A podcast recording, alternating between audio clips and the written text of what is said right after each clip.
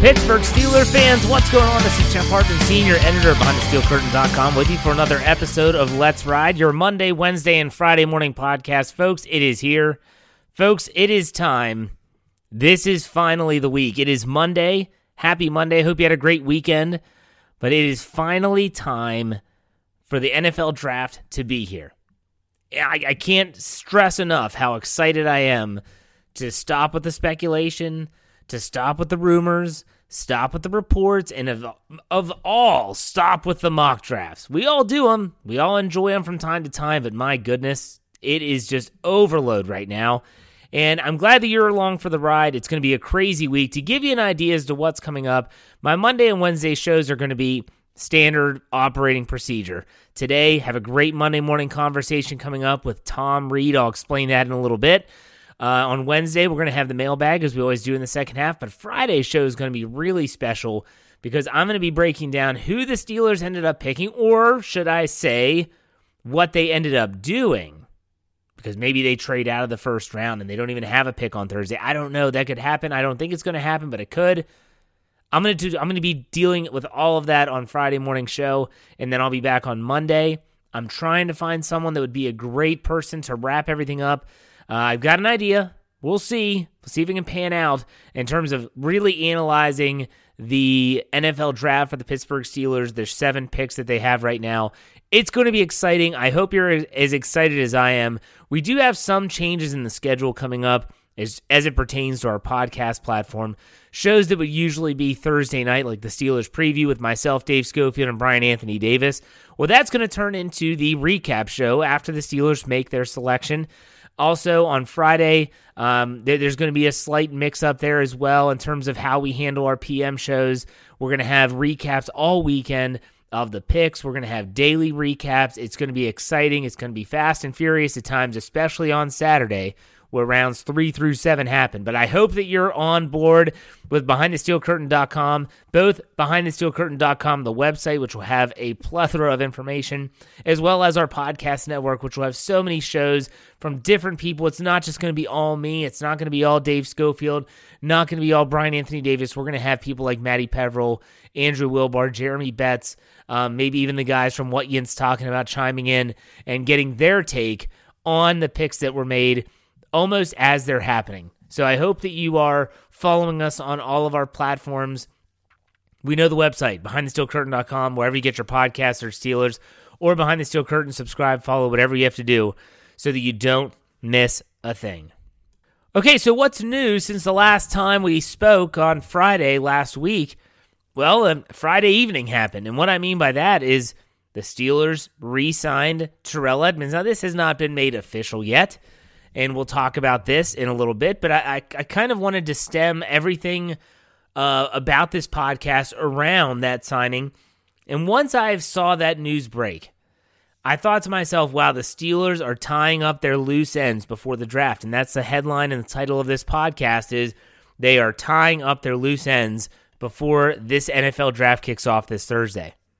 But before we start talking about Edmunds, I mean, th- these loose ends have been getting tied up, as we want to call it, and for the last few days. It hasn't just been the Friday move of bringing back Edmunds.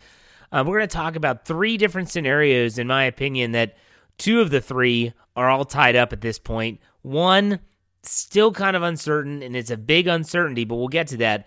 Well, let's not let's not beat around the bush. Let's talk about Terrell Edmunds, because Terrell Edmunds had been sitting there like Tyrann Mathieu, other safeties, or other safeties still on the market, and for some reason, For some reason, and I'm not sure what that reason is, and unless, and he did have other suitors, by the way. For people out there thinking no one else wanted Edmunds, and so he decides to go back to Pittsburgh. Not according to Jeremy Fowler of E S P N. According to Jeremy Fowler, he said that two teams in particular, the Miami Dolphins and the Cincinnati Bengals, were both interested in Edmunds, but for, again, some reason, he chose to return to Pittsburgh. So when I see this, I'm thinking, great. This is awesome. I, I've spoken about this for weeks now where I was just happy that they finally made a decision. They finally made a move. I didn't care who it was, whether it was the Honey Badger, whether it was Edmunds. I honestly did not care. Just get the move done, and they did. And then I'm starting to see some of these details come through. Okay, one-year deal. All right, this is kind of like that Juju Smith-Schuster area going into twenty twenty-one where he was brought back for one year. He's going to prepare himself to hit free agency again, hopefully play extremely well, get himself a long-term contract somewhere else. Didn't pan out for Juju that way. He got hurt, and then he ended up having to sign with the Chiefs in a very team-friendly for the Kansas City Chiefs deal, laden with incentives. But then I see the number amount. Terrell Edmunds agreed to a one-year, two point five million dollars contract to come back to Pittsburgh. I'll say that again. It's being reported. One-year, two point five million dollars. This is a first-round draft pick. In case you didn't know, if the Steelers would have decided to pick up Terrell Edmunds' fifth-year option, it would have cost them roughly six million dollars. six million dollars. So by letting Edmunds sit on the open market, test the waters, he ends up coming back. They get, in my opinion, a, a really good, not great, but a really good safety that's serviceable, that is durable, and already has a relationship with Minkah Fitzpatrick at a fraction of the cost. Now, there might be some that think, oh, well, shoot, I was kind of hoping the Steelers would draft a safety. If th- This does not mean the team ignores safety in this upcoming draft. Now, are they going to go safety round one? I don't think so. Could they? Wouldn't be shocked. But I don't think they go safety early in the draft. I think they do draft a safety at some point. And when you think about it, this is almost the same exact scenario as when Terrell Edmunds was drafted back in two thousand eighteen. When you think about it, Morgan Burnett had just been signed as a free agent. They draft Edmunds. They're thinking, okay, he's going to get a year to kind of learn the system, play special teams. Now, that didn't happen. Morgan Burnett had an injury-riddled season, only season he spent in Pittsburgh. Edmunds gets thrust into the starting lineup much earlier than anyone would have expected, and then he just continued on that path for the rest of his time with the team, especially in his rookie contract. Now, the hope is that Edmunds doesn't follow the, the Burnett route and get injured and, and be dealing with injuries, especially when he's been so durable throughout his first four years in the league. But if they draft a, a safety, this would give that safety a chance to get acclimated to the Steelers system, get acclimated to playing with Minkah Fitzpatrick, figuring out what they like to see. It would be a good bridge player. Everyone wants to talk about Mitch Trubisky as the bridge guy for the next quarterback. If you're going to use that terminology, that's fine. This would be a good scenario. Could they also bring Edmunds back after this one season? Absolutely they could. Depends on what they do in the draft. If they don't draft a safety, then there's a chance that they might leave the door open to bring Edmunds back. But as of now, a one-year, two point five million dollars contract. What a move. What a great move. I was really excited, really happy. Happy that the speculation's over with, but also happy that they were just tying up that loose end. I talked about last week how glaring that hole was, glaring that vacancy was on their roster at the safety positions. Man, they just have to get this thing secured, and they do that. They do it the Friday before the N F L draft. Now, another move that I didn't really talk about a lot, and I guess maybe I... Maybe it was just, in hindsight, it was just an oversight on my part, but it was Miles Boykin being claimed off of waivers by the Steelers. So the Steelers claim Miles Boykin, former third-round draft pick out of Notre Dame by the Baltimore Ravens. Never really panned out with Baltimore, was hurt a lot, uh, but still, a lot of people just kind of brush this under the rug. Man, it is what it is. It's just the and Miles Boykin's Miles Boykin. He's not really going to contribute too much. I look at this and see that this is a guy that's going to make the team. And for the one reason, if, if just for one reason alone, why I would go out on a huge, and honestly, it's not even that, it's not, not even that great of a limb. I'd go out and say that I would almost guarantee that Miles Boykin makes the team because he is a special teams willing player. We know that Mike Tomlin values players that are willing to play special teams. Miles Boykin is a veteran who does not mind playing special teams. Said this last week, I'll say it again. This signing does not remind me of a Jerricho Cotchery type. It reminds me of a Darrius Heyward-Bey signing. A guy that is not afraid to say, I'll do whatever you want me to do. You want me to block punts? I'll block punts. You want me to be on the field goal block team? I'll do it. Be a gunner? Absolutely. You want me to block? I'll block. I'm six four, two twenty. I can block. I came. He came from Baltimore, the team that runs the ball more than anyone else in the National Football League. All of these reasons, and, and let's also not forget that he is a big body. When he's healthy, he has shown to be able to make some plays. He hasn't been healthy a lot. Keep that in mind. He knows Chase Claypool. They were college teammates at Notre Dame.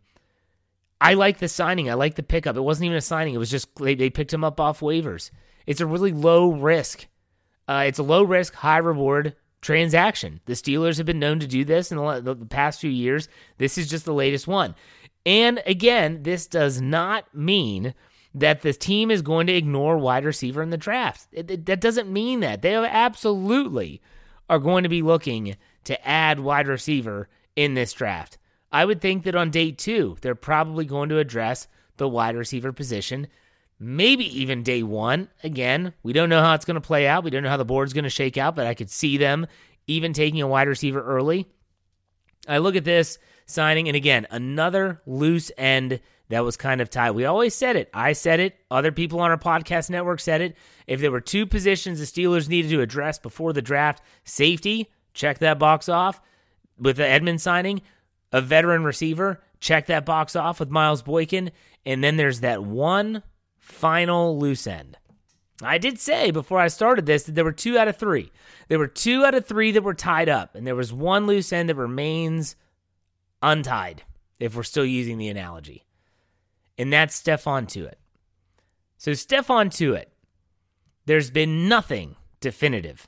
And I mean nothing. Now, I spoke about the Monday Morning Conversation being a guy named Tom Reed. You might not know who Tom Reed is. If you are a follower of D K Pittsburgh Sports dot com in the last eighteen months, you know who Tom Reed is. Tom Reed was their long-form investigative journalist. He was the one that would do the deep dives, and he wrote some fantastic articles. My time at that website overlapped with Tom's probably for only about a month, and he was a great guy. He's no longer with the website, and he was the one that wrote an unbelievable article about Stephon Tuitt, the situation with his brother being involved in a hit and run in Georgia. He spoke with the police officers, the detectives, and so when I saw Tom, I said, he just popped up on my Twitter feed one day. I said, shoot, I should get him on to talk about what he found out about Stephon Tuitt. I should get him on here to talk about Tuitt and really what this young man has gone through. Send him a message. He goes, yeah, I'd love to be on your show. So I interviewed him. And you're going to hear that as a part of the Monday Morning Conversation. Some really good, detailed information about, uh, to, to be honest with you, and I'm someone that you've you've heard me. If you listen to my podcast, I've, you heard me say, you know, it's time for Tuitt to give us some type of definitive answer. After you listen to Tom and, and you hear about all the details of this accident and in this tragedy, well, you kind of understand where the Steelers are coming from when they say, hey, you got to take care of yourself first. But, and you're going to hear all about that in the second half. But in terms of this, this loose end, as I said, there's been nothing definitive. And while there, it's highly unlikely that the Steelers, the fan base, is going to get anything definitive prior to the draft on Thursday, I do think how the team handles the draft will be telling as to how they're handling the Stephon Tuitt situation. And we might be sitting there thinking, well, what do you mean, Jeff? Like, what is it? What are you talking about? If they go defensive line early, whether it's day one or day two, doesn't matter. If they go defensive line early, then they're basically saying, if we get Tuitt back, that's fantastic. He's going to be able to help us. But at the same time, we are not going to put ourselves in a situation like we had last year. We're not going to paint ourselves into a corner where we are essentially banking on Tuitt to return. And if he doesn't, we're stuck. That's what they're going to, that if that is very telling for me. And so when you think about this situation going into the draft, if they ignore the defensive line, then I sure as heck would hope that they've had some type of definitive answer from Tuitt himself saying, I'll be back. The knee's good. I'm in shape, mentally right, emotionally in a good space, and I'll be back. But if they draft a defensive lineman early, I just think it's the team saying, if he comes back, we know what he can bring. If he doesn't come back, we have a plan in place. The Steelers are smart. I feel like they're going to do the latter of those two. They're not going to put all their eggs in that Stephon Tuitt basket and hope and pray for his return. They're going to try and find a replacement. And then if he does return, well, you've got a bolstered depth chart and you have a defensive front that could be very formidable. And, I mean, shoot, when you talk about the run defense in last, last season, it could only make it better. Could only make it better. So like I said, speaking of Stephon Tuitt, it's a great segue into that Monday morning conversation that I had with Tom Reed. He shares some really striking details about the situation and the tragedy down in Georgia. I ask you to just listen, take it all in. We all can be callous to some of this stuff from time to time, but you'll enjoy this. You'll enjoy this. Tom does a good job. So, hey, we're going to take a quick break. When I come back, I'm going to have Tom Reed on for the Monday morning conversation. Stay tuned. Be right back.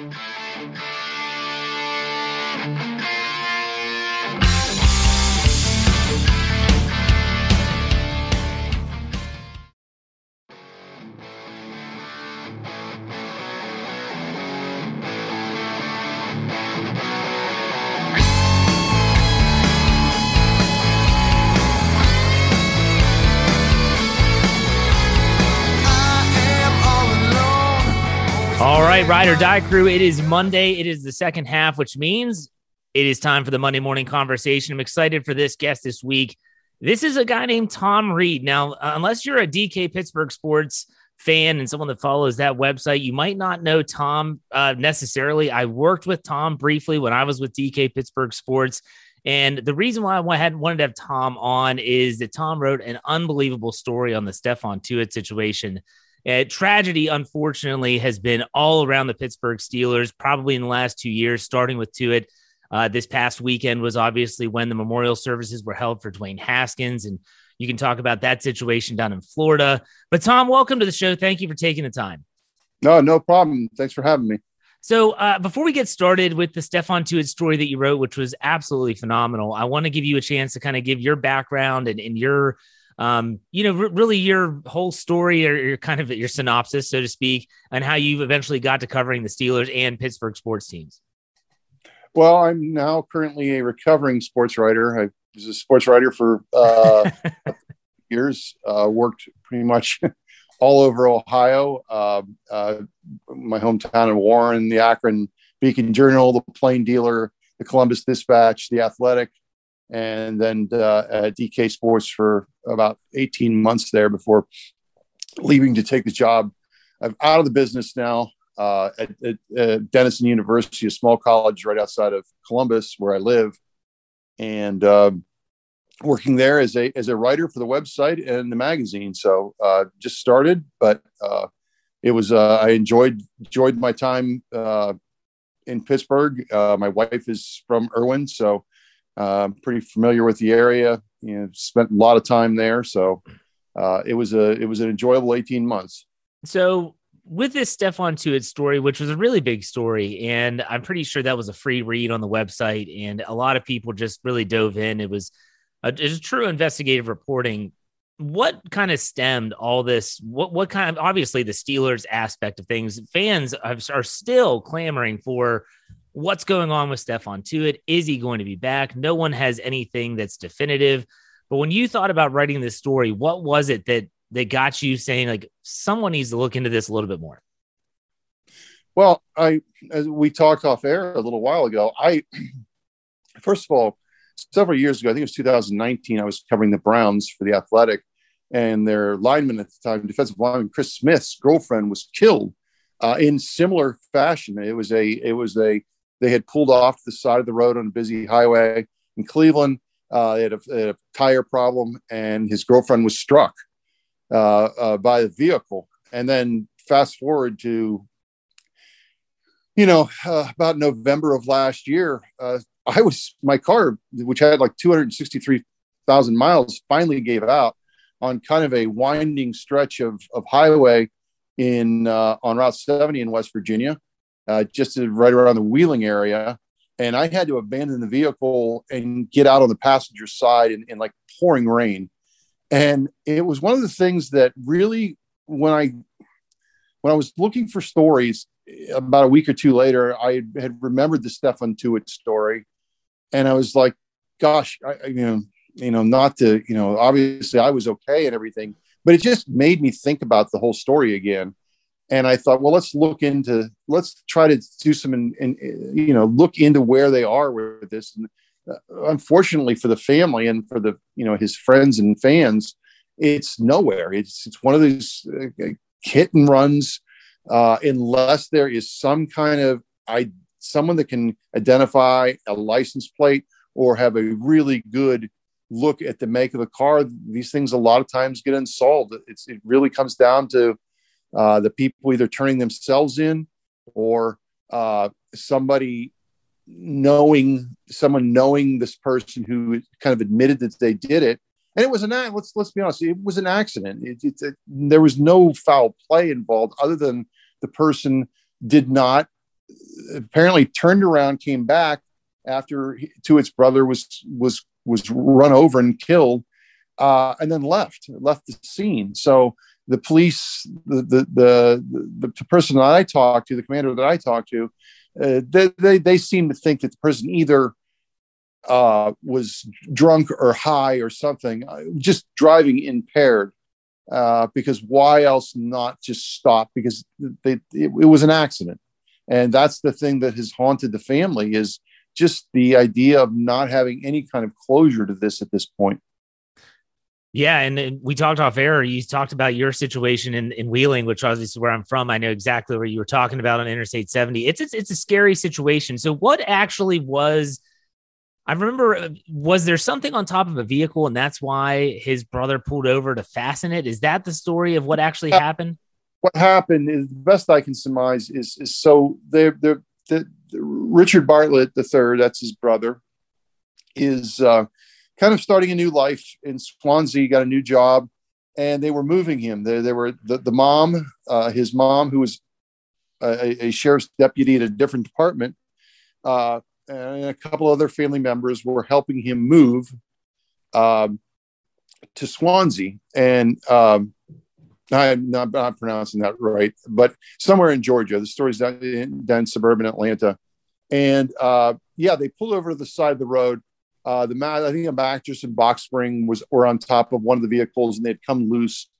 And Bartlett, Richard Bartlett, um, his brother, uh, the two other cars pulled over in the what you would think of the passenger lane, the the the the the the, the, the, the, road, the passenger side, the berm of the, the road. And he, uh, Richard Bartlett, pulled into the middle of like a turning lane. This isn't a highway, but it's a very busy road. And it's right by the uh, Chattahoochee River. And he turns into a, a turning lane, which would have taken him into the dock.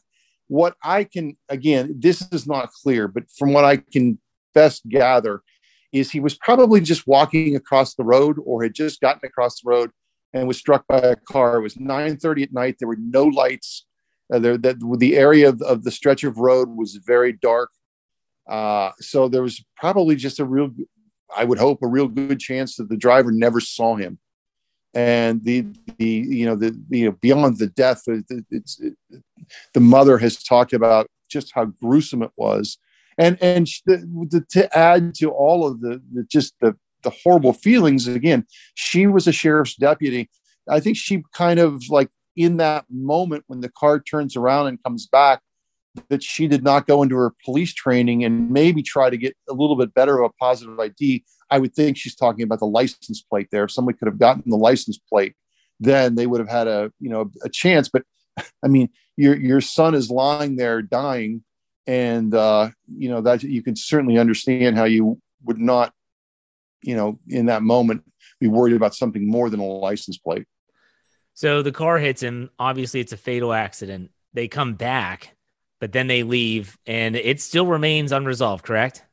Correct. As the last I, you know, we did the story, I think, last month, and, and I just, you know, before we, we started the podcast, I checked to see, and I, I there's been no, you know, there, there's been no movement. And boy, you just, once you get this deep, one of the reasons that the, uh, Dayon agreed to run the story. Now, obviously, it's a pay site, but we talked about it, and we just thought that, you know, this is this is one of those chances. Maybe, just maybe, someone sees this and it sparks a memory, or someone gives it to another person and they're finally somebody has seen something. The the the, the concern or the, the thought being there was that anyone, this the car was damaged from hitting the person.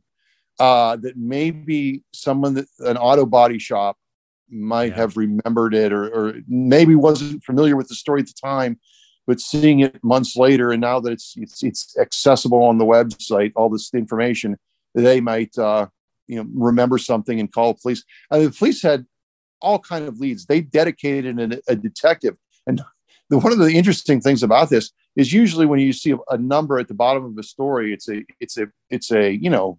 It's an office phone. You're going to get a voicemail. This is the detective's cell phone. I mean, they've chased leads into Florida and just have, but have never been able to make an arrest for it. That's horrible. So let's, man, I just, I cannot imagine as a father uh, seeing that happen to your child and, and not be able to have any type of closure, but still. So let's talk about Stephon Tuitt. So you continue to dig Stephon Tuitt, uh, we know that he never played in twenty twenty-one, and we do know that this impacted him in a really, really drastic way. What did you kind of find out about how this impacted the Steelers' defensive linemen? Well, yeah, of course. I mean, if you, um, you know, it's, it's, you, one of the things that, that Stephon Tuitt was about to do right before his brother's death was name, uh, Stephon Tuitt had just had a new child. And uh, I think it was Gwendolyn. And uh, he was just about ready to ask Richard to be the godfather of the child. And so, you know, it's a tight family. I think the mom, it was the mom and the kids for the most part. Uh, and I, I just think that he emotionally wasn't ready to play football. And, you know, I think it does speak to the changing of, it's kind of a sea change in how we look at mental health. Over the last few years, you think of, uh, you know, uh, t- some tennis players, uh, uh, Simone Biles, the Olympic gymnast, gymnastic uh, gymnast, and and Kevin Love, who's been really uh, kind of instrumental. The basketball player in the Cavaliers has been instrumental in kind of bringing mental health uh, to the fore. And and and and sometimes it, you know, it's okay. That sometimes you have to step away from something to get away from it. That, you know, that was not the case even five, ten years ago. And I think that the Steelers just allowed him to kind of, you know, he was dealing with an injury. It sounds as though he was uh, overweight. He just wasn't ready to play. He basically wasn't ready to play after coming off a career year. So I think the Steelers decided to let's just give him his space. And uh, we'll see, you know, we'll see what happens. And again, we won't know until uh, organized team activities start. But it, it sounds as though he might be trending toward coming back, and we'll we'll see where, where where that is. But I think again, if this is something that happens five or ten years ago, there would have been pressure for him to come back. Yeah. And I think with You're in a, in a place now in sports and society where where where employers and uh, even sports teams are uh, being a little bit more conscious of, of the, the mental health aspect of athletes. Did you get anything from the Steelers organization, or even hear any rumblings about the situation in regards to, you know, last season, or maybe when you were doing the report of, of what happened, and, and did, did you get anything from them? I'm sure that the organization themselves said, we're not going to, we're not going to give any comment, but still, did you hear anything behind closed doors? No, I no, I did not. I just, uh, again, I, I, I know that there were some fans that were, were upset that he, you know, that if it was a knee injury that he should have been able to play at some point.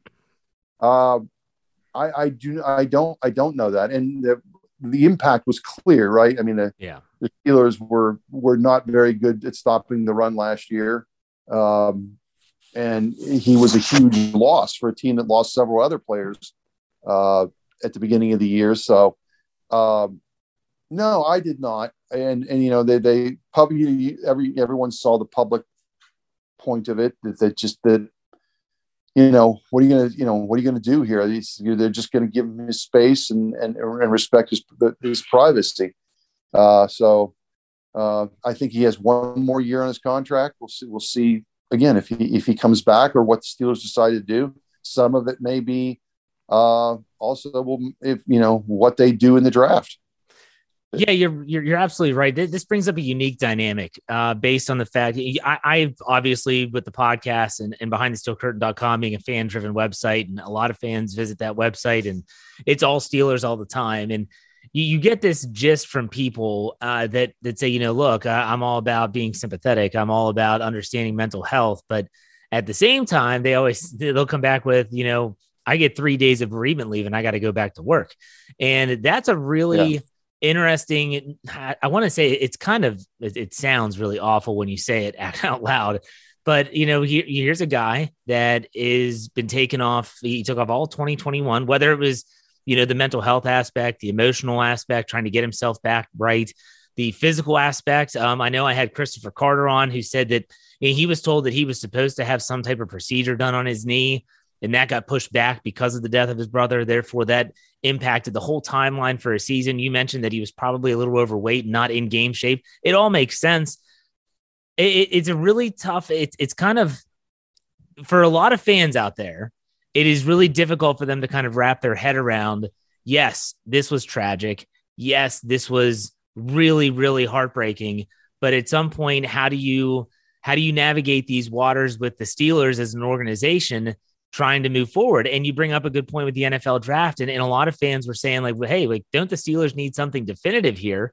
And again, when you talk about the logistics and the reality of what happened in Georgia and how horrific that had to be for the family, talking about football seems like it's so, so minuscule. It's unbelievable. But at the same time, I also understand the fans' perspective.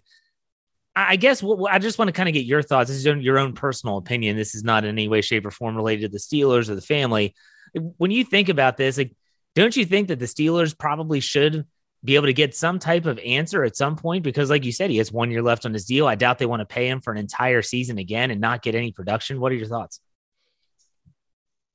Well, part of it may be simply they're going to wait and see what, you know, they're maybe assuming he's going to come back, but they want to see what kind of shape he's in. Right. I mean, that, it's it's hard to come kind of if, from the Steelers standpoint, if they're going to come out and say Stephon Tuitt is going to be our guy this year. You know, we're, we're, you know, in good shape here. He's going to be back, but he's not, he's, he's just still not ready to play. They won't know that, I don't think, until they get him on the field, back with the team, uh, make sure he's, his injuries are, are healed, make sure he's in good shape.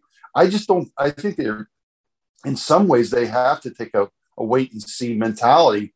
Uh, now, some of that again can be addressed in the draft, yeah. Um, but we'll wait and see. We'll, you know, I, I I do think there's still a lot of, uh, you know, we're just going to have to. They're going to have to wait and see uh, how he comes back. Uh, and you know, again, maybe once he gets out there, he's still not mentally right to play. But you know, it, it, it, if you just If you take the Steelers at their word, Kevin Colbert, it, it, it, they have sound, made it sound a little bit more encouraging, but I still think they're going to want to see it for themselves, at least in practices and stuff like that, and going almost having to go through training camp.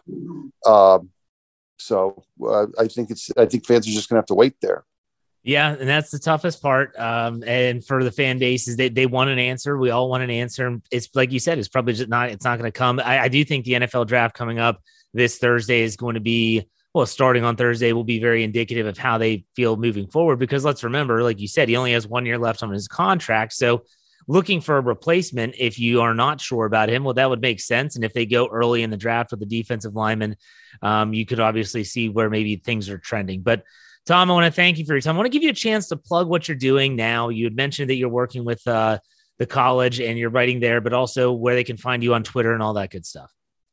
Oh, uh, T Reed nineteen nineteen, I believe. Boy, that's a, it's been a while since I've uh, had to throw that on the air.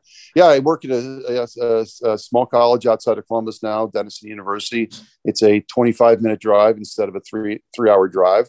So uh, that's all good. Uh, yeah, I'm a writer there. And uh, just uh, have been doing it for a week outside of sports writing. So it's all, it's all a new chapter in the life. Fantastic. Thank you for your time. Thank you for your insight. And uh, we appreciate your time as always. All right. Thank you very much. Uh-huh. Take it easy. As I always do, a big thank you to my guest on my Monday morning conversation, in this case, Mister Tom Reed, for taking the time out of his busy schedule to spend some time with us talking about and shedding some light on this Stephon Tuitt tragedy. It is a tragedy, and everyone handles tragedy differently, and you learn that. And while we all want to sit there and hope and pray that Tuitt comes back and is a good member of the Steelers, we got to understand sometimes it takes patience. The Steelers are probably doing this the right way, even though we might not like it. I hope you got something out of that. I know I sure did. I'm going to be back on Wednesday. Another usual podcast for me. We're on the mailbag in the second half. I'm sure a lot of you will have questions about the draft coming up on Thursday. So make sure you follow me on Twitter at jhartman, H A R T M A N underscore P I T. On Tuesday, look out for that tweet. I'll be putting it out there typically around noon or so. Fire away. I'll answer every single question. My ride or die crew is the absolute best. All right, folks, that does it for me. You know how we finish it out here. Be safe, be kind, and God bless. Have a great start to your week. I will see you on Wednesday.